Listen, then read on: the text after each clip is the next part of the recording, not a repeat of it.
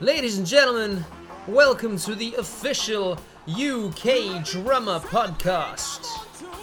Today I speak to the one, the only, my good friend Paul, the funky drummer Jones, who you can hear drumming in the background here with his current group Sigma.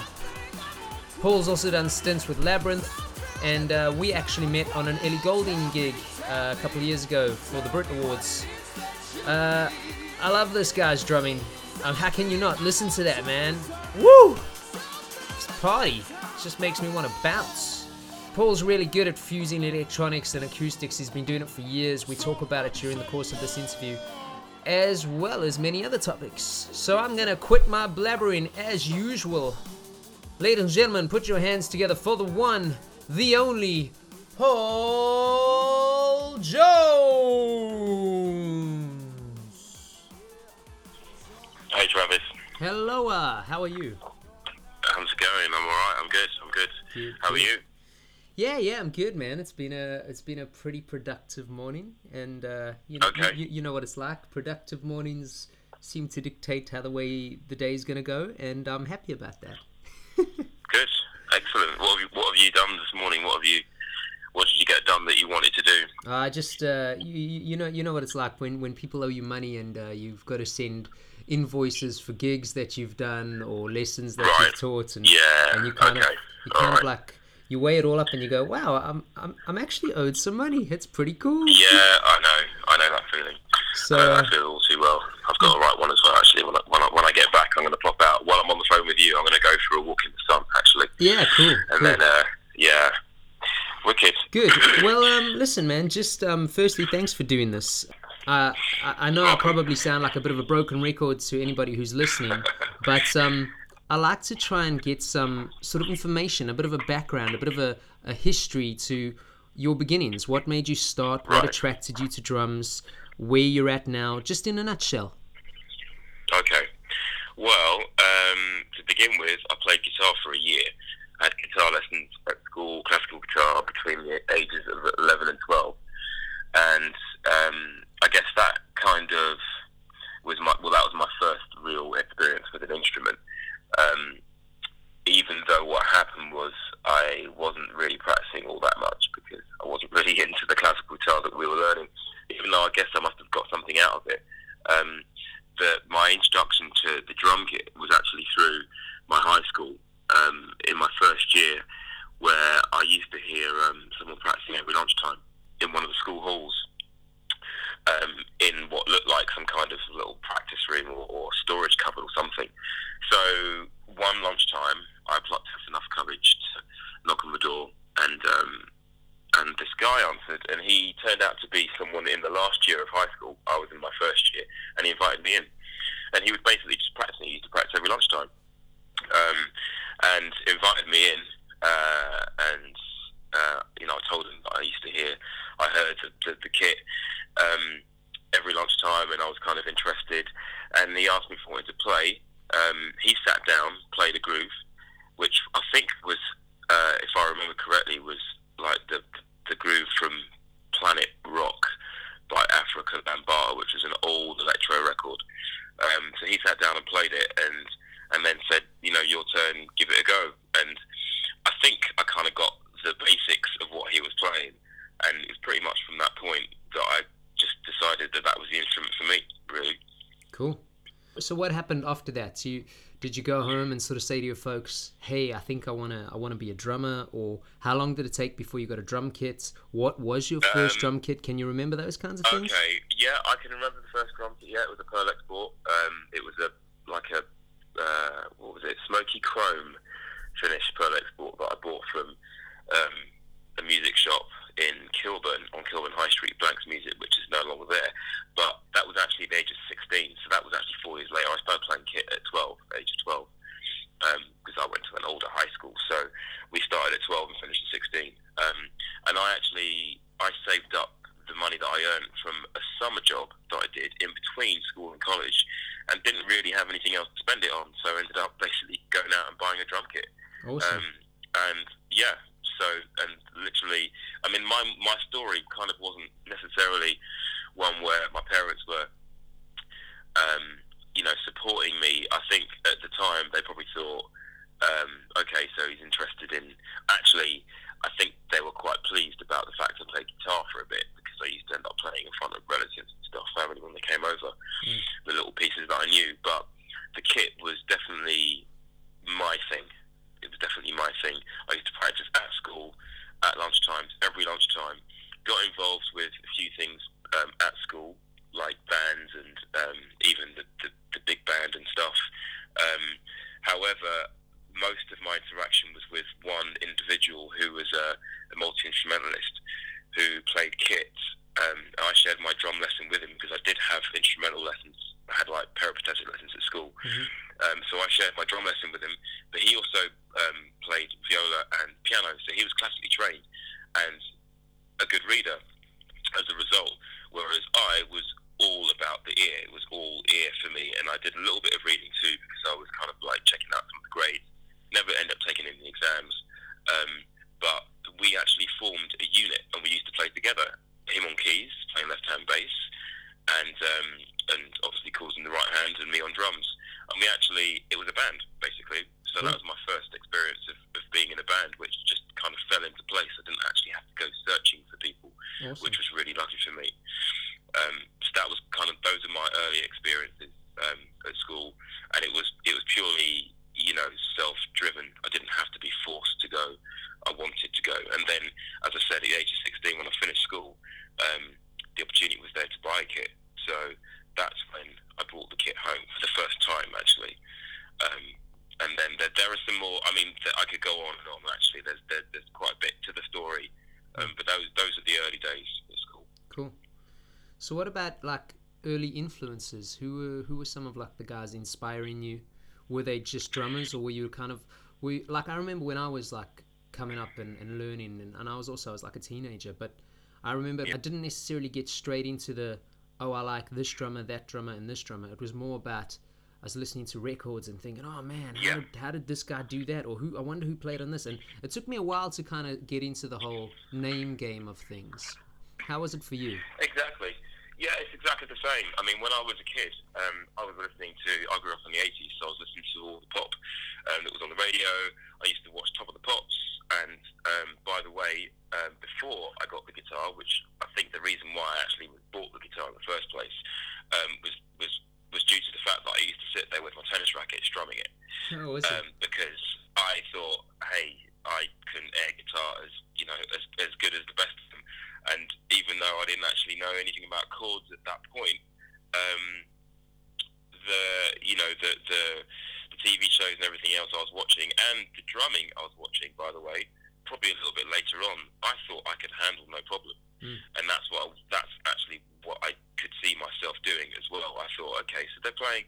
What I was listening to was pop mainly, so a lot of the time it was fairly, you know, simple playing, simple but effective playing.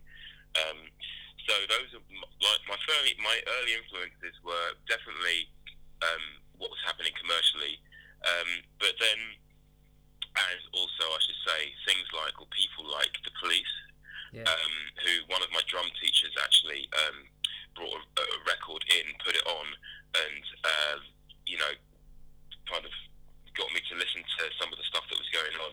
I actually forget what it was exactly at the moment. I know I could, I might remember by the end of this podcast, but um, it was actually delay on hi hats, so mm. that might actually narrow down a few, a few of the songs, a few yeah. of the police songs that do that. Yeah. Um, so police, I was listening to um, U2, mm-hmm. believe it or not. Um, I was listening to all of the, um, well, kind of getting into, as I said before, the, the early hip hop and electro as well. So all that stuff I was definitely being influenced by, plus the fact that um, uh, through a Saturday job that I had, uh, one of the guys that worked in this TV and video rental store that I used to work in gave me a mixtape,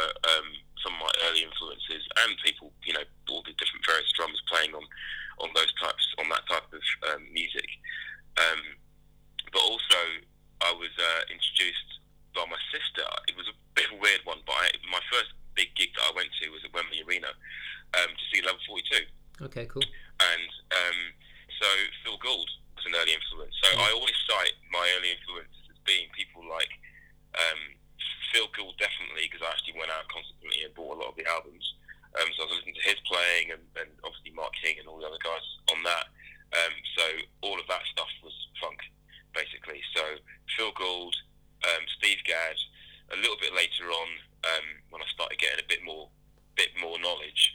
Um, then I think actually Dave Weckl, Dennis Chambers for sure, Mhm. um, Vinnie Colaiuta, and then it, the kind of list goes on really. Omar Hakim, those are my first influences really. Cool. Um, but it was always pretty much for me um, a mix of it was a mix of um, the soul stuff. Say for instance Anita Baker with with all of that kind of stripped down playing, and then the other side um, with the um, you know with uh, kind of more extravagant stuff with uh, whatever it is jazz funk or fusion and you know all that all that that kind of stuff. As well as um, I guess I was listening to quite a lot of club stuff as well at the time, kind of nightclub stuff, house and and other bits and pieces on pirate radio because it all kind of got mixed up really between the ages of maybe about 16 and 19 and 20 because I, I was going clubbing as well, um, dancing to like post acid house stuff and Balearic house and all that kind of stuff. So it was all really mixed up for me. Cool. Um, so drum, drumming and and the programming side of things were Mm. kind of you know kind of combined. Well, let's talk about that for a second, because you know, there's uh, it seems to be split down the middle, kind of, with the guys that I talk to. Some guys kind of feel that drums should be acoustic drums, and that's what they are. And then then there's this whole breed of other guys, and I kind of feel that I'm on this side. I like drums for being just what they are, but we're living in a time now where technology is so accessible and you can you can do or make some amazing sounds if you program things and you sample them uh, did that come easily to you did you did you kind of like have to put as much time and effort into kind of learning how to program and sample things as what you did into actually playing or was it just it interested you and it, it was it was happening it was like man I, I- there's no other way i'm going to do this It was more of a um, a natural thing for me. It wasn't a case of um, I need to sit down and try and work out how to sample, how to program. It was something that I started to do kind of naturally because I was into the electronic stuff as well in the house. Um, my first, my first kind of experience of sequences was with the, the, the early Atari ST computers with Cubase, Cool. and um, and also I think probably just before that the BBC Archimedes computer with whatever that was running at the time, um, sequencer wise. So I was actually programming stuff on those computers um, really early on, not necessarily coming out with anything else, anything that ended up getting released, but I had some experience with it. So um, some of my playing on the acoustic kit would be that too. It would it would basically whatever I heard, I tried to play it. So you know whether it was something that's suit that suits more uh, more a kind of acoustic kind of um, framework or style, or whether it's uh, something electronic that I heard, I would I would try and play that on the kit. So um, they were never they were never separate in my mind.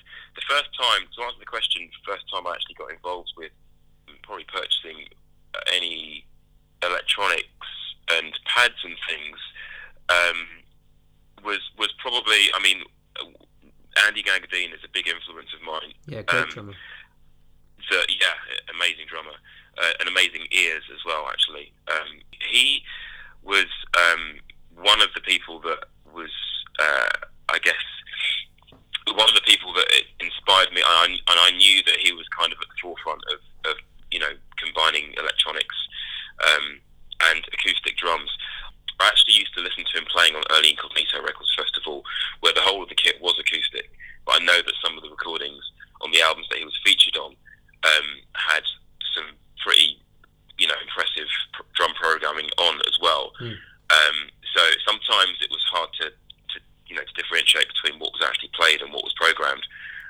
Incognito are quite a you know are quite a um, it's a high, the, the, you know the, everything's recorded to a high quality, high Yeah. standard, and and you know there there are no mistakes in Incognito recordings. It's all very intentional, Mm. um, and you know it's quite shiny and stuff. Um, but the his playing, I was definitely I definitely tuned into because of the way that he played, and because it was so tight. Firstly, and secondly, the way he played was very much like a lot of electronic stuff that I was listening to. So everything was with purpose, and the fills were in the right place, the right amount, not too long, not too extravagant, um, and some of the stuff was, you know, some of the little the the, the flair and you know little bits and pieces, kind of kind of um, just worked for me. So he was one of the influences.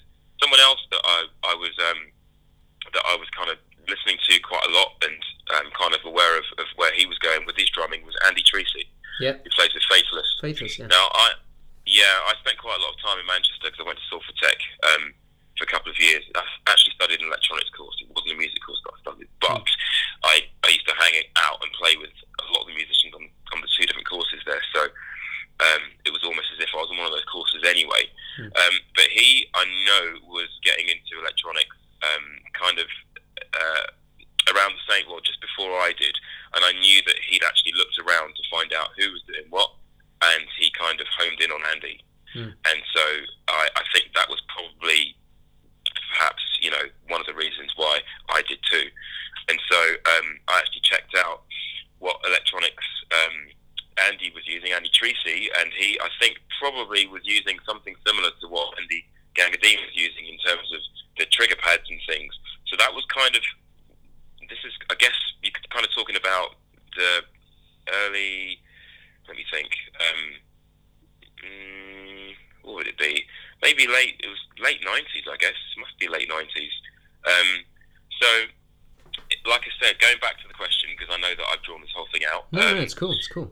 I, I, you know, I, I really, be honest with you, it, wa- it was kind of a natural thing because of the way that my mind works um, and the experience that I'd had on computers. So then, when I did actually, you know, figure out what kind of bits and pieces I was going to buy in terms of the pads and what I was going to use to actually store the samples, um, that bit of homework that I did research was through other drummers Cool. and then um, it was just a case of choosing some sounds. So it wasn't like a massive, you know, it wasn't like a massive, massive learning curve. Cool. If you know what I mean. Yeah, yeah. Yeah. Okay, so now um, you're obviously you're doing the Sigma gig. You're the the MD of that, right? I am. Yeah. And um, you you've done stuff with Labrinth, and, and we obviously met um, a few years ago when we were both on that Brits gig. That's let's right, let's yeah. talk about gigs for a bit because um, I, I mean again I talk about it in most of the podcasts I've done so far, but there seem to be a, a lot of people out there who aren't sure about how to go and get gigs or you know what to even do on a gig. Like i know a lot of guys spend a lot of time in their bedrooms practicing. That's wonderful. I think it's great. But let's uh, let's just kind of talk about that for a bit. Let's talk about how you maybe got some of the gigs you've done um, how you try and keep the gigs you've done. And then as a musical director what you expect from people that you employ for the gigs that you Mm-hmm. Are in charge of Okay. Getting the gigs, acquiring the gigs in the first place, um, it, it is a tricky thing. I mean, to be honest with you, when you're when you're starting out, um, me personally, the, the the biggest word that I use is gravitate. So I think that if there's a particular um, style of music, if there's a um, uh, a particular group of people maybe that you are really into and influenced by, um, then you end up gravitating towards them. When, when to, to give you, um, I guess, like a, an example, um, in Manchester when I was in my kind of early years of because my music, serious music making, really started up there, just because of the age that I was that I was when I was there. I used to go to jams. Uh, I used to go to a jam a place um, called Matt and Phred's now. Used to be called PJ Bells. I used to go there every week and hang out um, and play. Obviously, I did a little bit of live sound engineering as well. Mm. But the point is, I used to get up and play with whoever, oh, I, you know, irrespective of of, of, um, of like I said, who it was or whatever the star was. You just basically tried to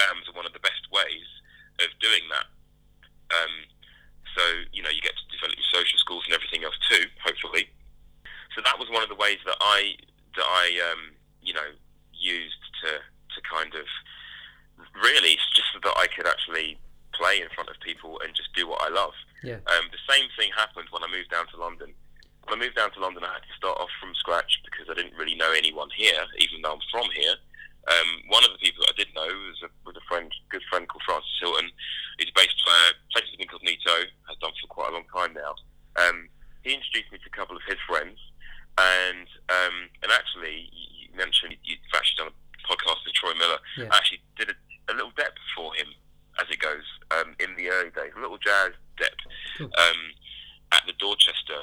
Um, Yeah, hotel. and it, it was yeah it was one of one of the one of the first things I did. One of the other first, I guess, kind of serious engagements or whatever that I, that I picked up along the way, and that's this is after going to lots of different jams myself and stuff. Was um, was to be house drummer in a band um, in a bar on Laverick Grove. It was Mhm. called the Iron Bar. It was run by a guy called Noel McKoy, and um, I had that for about a year, I'd say. And same thing happened. I got to meet loads of different people. Um, you get to play with um, lots of different musicians, singers, rappers, um, spoken word, poets, whoever you want to, you know, whoever whoever comes through the door. But you get you have to learn all these different disciplines. You, you have to learn um, how to interact, when to play, when not to play, when to shut up, when to kind of do your thing as fresh on the kit, and it's a great learning ground. Um, and I have to say, then comes sometimes for some people function work. Mm. Um, I'm not one of these people that's done a hell of a lot of studio recording, so most of my experience has really been, you know, playing live work. Mhm. Um, so that's mainly what I talk about when I when people you know ask me about what my drumming career has, has been like and, and how I've you know got to, to be where I am at the moment. Um, and so a lot of my learning and the, the versatility of my playing has come from all of these different um, areas that I've been involved in over the years. Um, and so this kind of comes really, it brings me up to the point where, I mean, my first gig was actually back in, in Manchester with a band called Cleopatra. Three sisters um, from an area called Moss Side. And I actually went to an audition, um, but the audition actually it wasn't something that I was invited to to begin with. I actually went with somebody else who was invited, a guitarist who Mm. actually um, auditioned for the gig, um, and I was sitting watching the audition, and then I was asked um, by the guys conducting the auditions what I played, if I played an instrument, and if I'd like to try out. Hmm. Um, I ended up trying out, got my sticks in the car, came back in, um, played for a bit, just jammed actually for a Hmm. bit. Um, had a great time because I, I didn't actually think anything of it really. I was just you know completely relaxed. Yeah. Um, and and about two or three weeks later, I got a letter through the post asking me if I still like to do the gig. Hmm. So that that was my first big gig. Hmm. Um, I, I know I'm kind of going kind of forward and backwards, Yeah, but but that's that was cool. my first big That's gig, totally cool.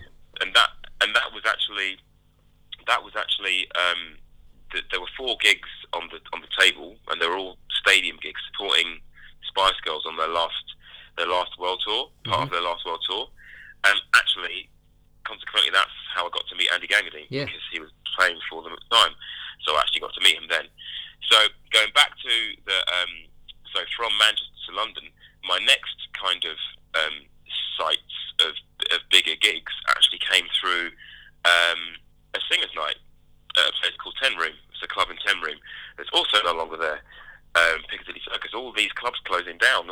all these live venues. It's crazy, man. No the there, shops and the no venues. It's uh, it's it's a bit uh, now, bit I mean, concerning. Actually, I'm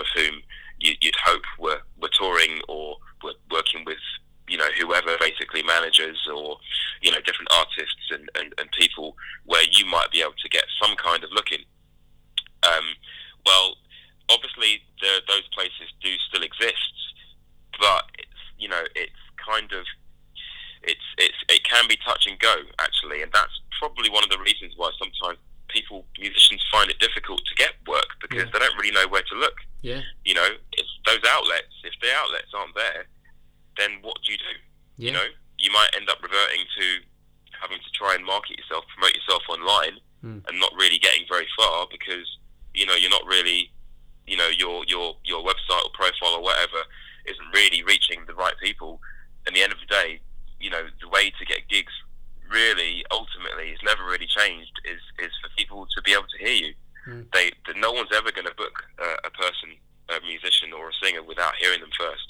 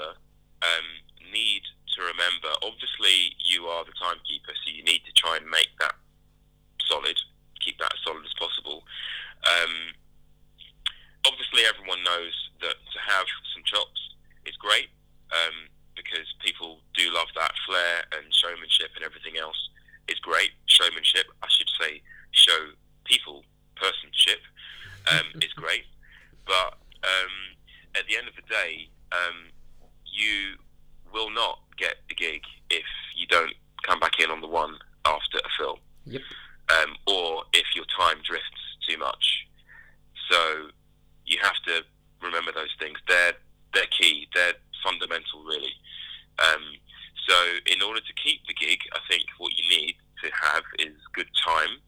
You need to have good people skills um, to, to, you know, to be okay socially interacting. You need to be versatile, uh, dynamic within your playing, um, and open. Did I miss anything there from what I said before? No, no, totally, totally nailed it, man. Yeah, I, I think that's what you need. I mean, make the odd mistake here or there,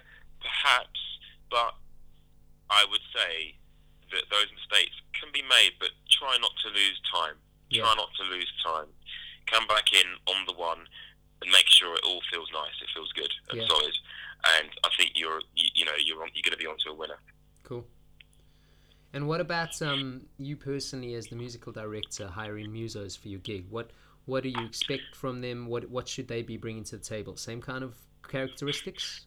exactly the same kind of characteristics. Um, to give you an example, um, last year we did a we had a Radio One live lounge session, and um, I mean the core of the band now. I'll come to that in a minute, but back then we needed some extra musicians, so um, we actually, along with the management, um, we ended up bringing in a couple of string players, Mhm. um, and we had to bring in some BVs um, as well. We had um, three BVs.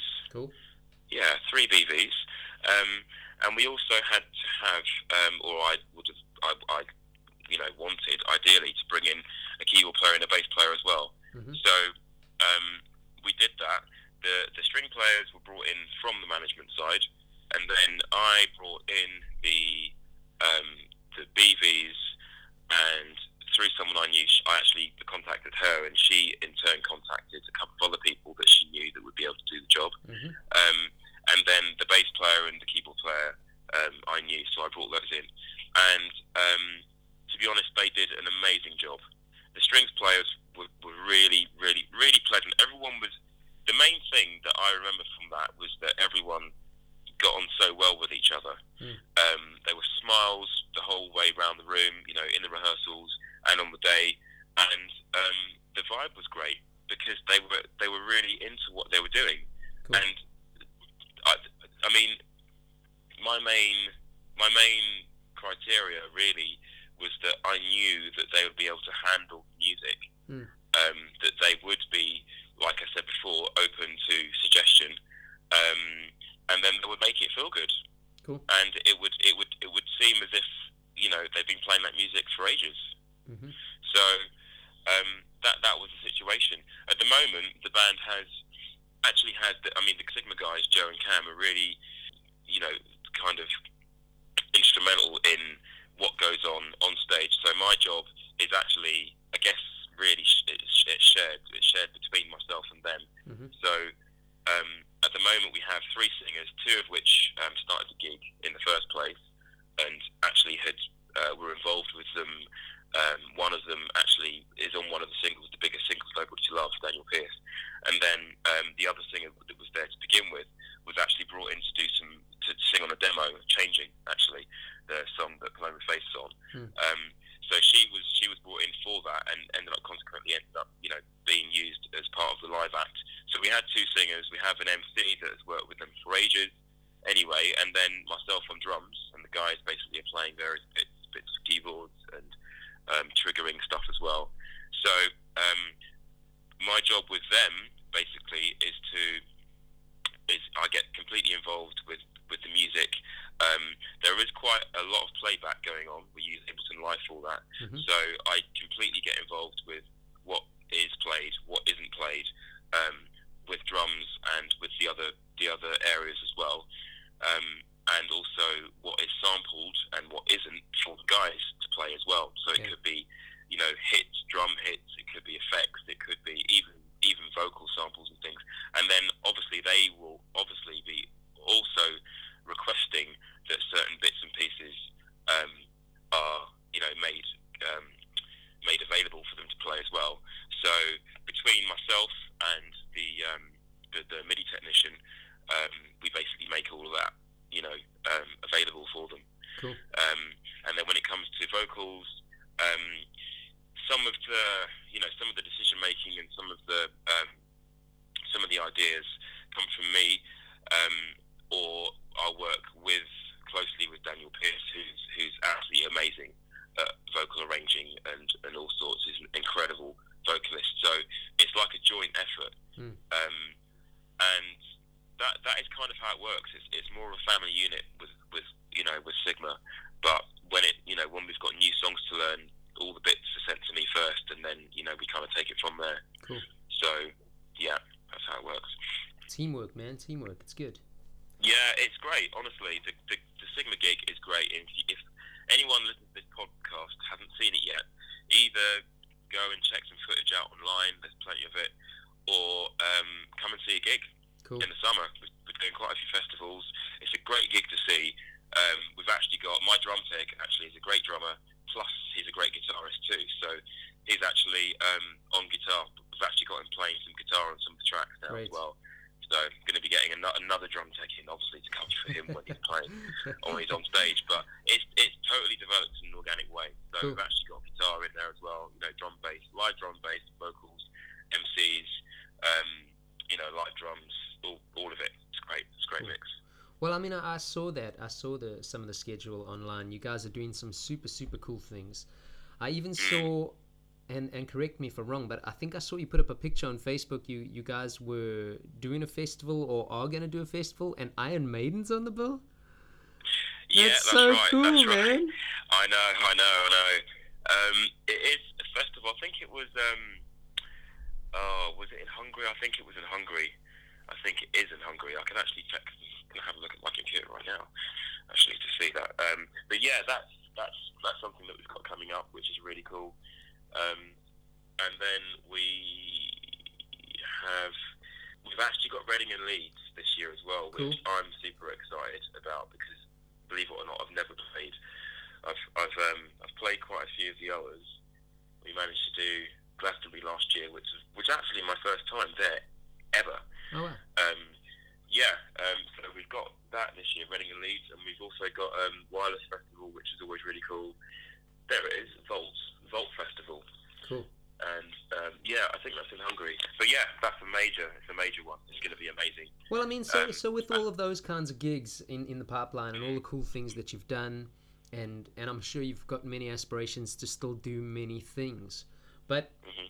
what are some of your bucket list moments? Like, uh, have you still got a lot of things you you really hope still happen, or ha- w- have you ticked anything off that you thought would never happen? You know?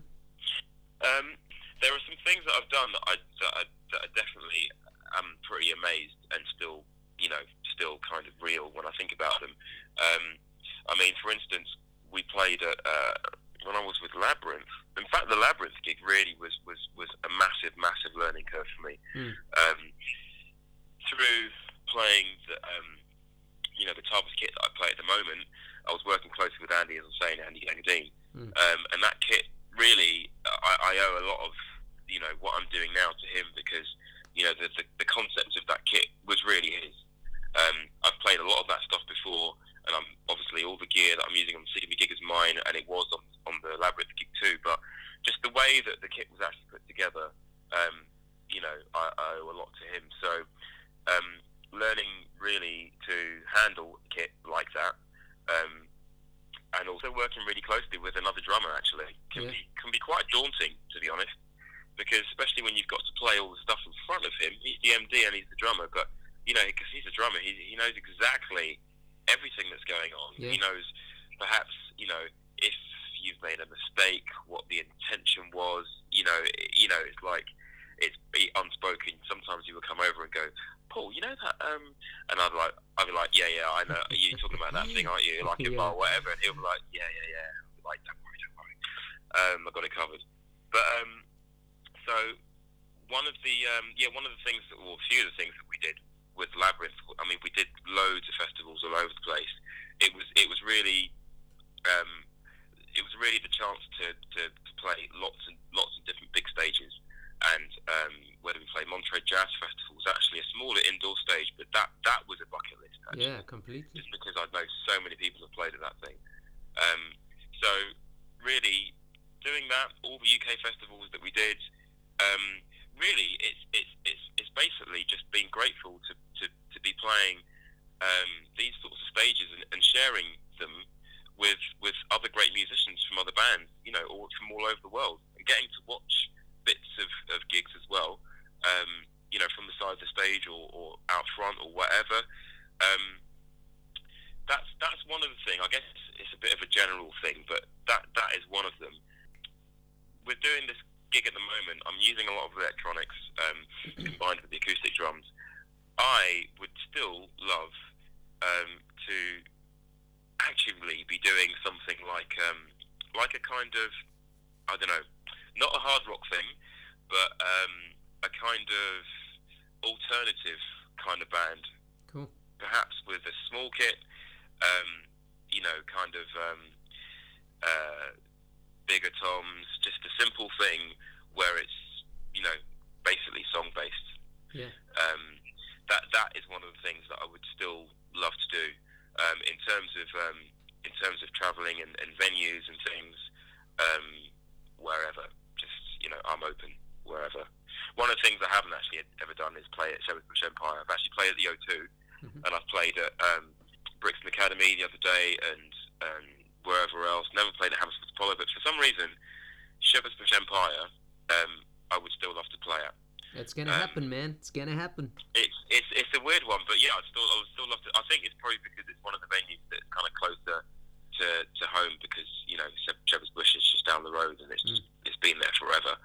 Um, so that's one of the things, and then yeah, maybe you know maybe one day I get to end up in a kind of alternative band, you know, playing epic songs, some like epic songs with majorly majorly quality um, songwriting, you know, stuff that's going to last forever, basically. Cool. I think th- those are the things that um, that I still love to do. I reckon. Awesome. So um, I've only got a couple more questions.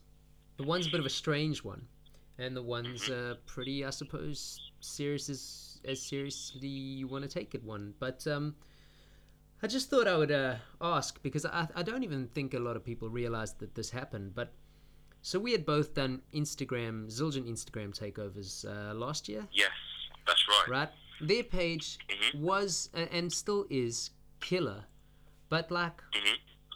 I've I've really racked my brain about that. Like um, when I found out that their their accounts had been hacked and all those photos were gone of all the takeovers and and all the drummers that had like put so many thought and stuff in, and, and I they didn't were know about that. oh you didn't know I didn't know about yeah that. man their Instagram got hacked and um and basically No everything that was up there is gone. You know, Oh or at God. least it was the last time. I mean, um, I know Right. that I know that they did some campaigning, and I know that they origin- uh, they eventually got the um, the actual um, account itself back. But as far as I'm aware, Right. and I'd have to double check this, but but Uh-huh. as I'm talking to you, as far as I'm aware, the um, the photos and stuff were all gone. Whoever did that, like, I just can't understand why you would do something like that. Like, No, I can't. Like, and I was gonna ask. I thought you knew about it, and I was gonna say, why? Why do you know. like? No. Do, have you got any opinions? Like, what? What the hell? Why would? Like, I've never understood the whole hacking thing. I mean, a couple of years ago, I had the the UK drummer website hacked, and um, I found out who did it and everything. And he was this dude, this young. Well, at least he appeared to be a young guy, and he um he basically like had this website where he would like put all the details of all the sites that he had hacked, and he had done hundreds, if not thousands. And basically, Right. if you had sent him a nice little email and told him how brilliant he was and how you, you'll never be as smart as him, he would consider giving you your website back. But I've never really understood Right. the whole. Uh, uh, I don't know. I mean, I think I think it must be. Obviously, it's a power trip, um, but I, I guess it. I mean, I guess the people that hack sites usually um, are looking for attention, right? They're attention seeking. that's what I would think. Has to be. Yeah, but I, I have no idea what they actually feel that they would gain from it. Unless unless there was some kind of unless there was some kind of you know um, you know kind of result for them some kind of I don't know blackmail situation or Yeah. I have no idea unless they actually you know they wanted something in return basically I, I completely can't understand why ever why anyone would want to do that especially the Zildjian I mean what are you going to do with those Yeah. with, with the account at the end of the day Yeah, I, I What are you don't, I do with don't understand. And the reason I thought I would bring it up is because I remember briefly at, at a bar once, you and I briefly Mm. spoke about it, just saying like how much fun it was and how it's Yeah. um it's not just a matter of putting a picture of your favorite cymbal up and going, hey, this is my cymbal. you actually had to put a bit of work and a bit of thought into it, and it's just it's uh it's unfortunate exactly that that, that was taken it away. It was an amazing day It was Yeah. an amazing day. Yeah, It even was for me, amazing. it's so I was actually exciting. really, yeah, it, just to do to, to have the, the account details in the first place was pretty incredible, and then you know to have well, basically to have that that size, that kind of audience, um, and you know that people are interested. People are always interested in, in you know if somebody's got something going on, whatever it is, um, they're interested in you know in, in seeing it from the inside. That's what that's all about Yeah. and um, yeah, it, it's an amazing thing. I mean, actually, I, I recently joined. Um, I recently uh, signed an endorsement deal with Sakae, I saw who's a fairly small company. And yeah, I know a lot of people do know about them now, um, but it's something that I would like to maybe talk to SVM Percussion, who's actually who are the representatives over from the UK Mhm. for Sakae about, and and you know obviously the the, um, the the the main guys in Japan would obviously have to you know have to be up for it too. Yeah. Um, but to to do the same thing with their account actually to take it over because I think there's a lot of potential. I mean the drums are amazing, and I think it you know it's a unique way. It's a it's an ideal way of, of reaching a lot more people. Um, and plus it gives you it gives the the viewer or whoever's interested in that sort of product it gives them a bit of an insight into something other than just a biog that might be placed on a website it's it's, Yeah, it's kind of exactly. cool it gives it like a little personal touch it's i think it's Yeah. super rad like I, I, I'm, I'm all for it and I, I see i think again i'd possibly have to just double check these details but I, I did see there's some other drum companies now doing it as well so uh, i Yeah, think i think Zildjian we're onto Natal, it you know I think um, I think yeah, Natal are doing one with um, Steve Barney. yeah I think he's or maybe just had one. It might have been yesterday or something actually. Yeah. Okay, last question, Paul. What do you think has been the best piece of advice you have ever received in regards to your musical career? And it can be numerous pieces of advice if you can't narrow it down. It's totally cool. Yeah. Um, I guess a couple of couple of them. Um, one of them, one of them, which I'll never forget, was actually came from a keyboard player friend, and um, he basically suggested that I that I rim that I hoop crack the snare because I never used to do it before playing before th- that particular gig. Um, and so that was a suggestion for him because he was like, "Yeah, your playing's great, but can't hear the snare drum. If you just do this, then it's totally going to cut through all of the music." Um, I'll never forget it. Um, and it, it kind of worked. Um, it's not something that you necessarily always do, but Mhm. I'll never forget that. That was one. Another one, I guess, is, is a bit more of a general thing, but it, but it's a great it's a great piece of advice for anyone really playing in a band situation or where you need to take cues from somebody. Um, and that was actually the, the the jam thing, the singers' night that I used to do in central London at Ten Room. Um, the lead singer there, or the guy that used to run the whole thing, Patrick, I used to have my head down. I used to basically be in my world, grooving, whatever, you know, um, and he'd be like, Paul, Paul, you missed the cue, man. You missed the cue. so it was basically advice there is to be looking around the whole time. Don't forget that you're on the stage with other people, and try, you know, try not to kind of disappear into your own little world. You know, it's all very well, you know, if you're kind of like in the zone and everything, but try and be in the zone and in the room at the same time. Cool. So I think that's probably the other one. I can't really think of anything else right now. That's cool. Both great pieces of advice. Awesome. Paul the Funky Drummer Jones, thank you so Thank much for doing this, buddy. Amazing. Thanks very much, Travis. It's been Cool. amazing talking to you today. Cool. Well, uh, I'll talk to you soon, brother. Thanks a lot, man. Bye.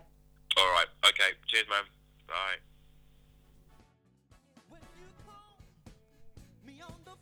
There you have it. Ladies and gentlemen, thank you for continuing to support our podcast. You can check us out at ukdrummer.com. Alternatively, check us out on SoundCloud, Twitter, Facebook, all that social network business. My name's Travis Mark. You can follow me on Twitter, Facebook, all of that social network business. Otherwise, we will catch you next time where I talk with my good buddy Kaz Rodriguez. If you've not heard of him, you're gonna love that podcast. He's a seriously interesting cat. Alrighty, I got to get out of here. Gotta go practice, do some yoga, I don't know, do something cool. But until next time, keep on rocking, keep those beats a talking, be a good person. Peace out, homies.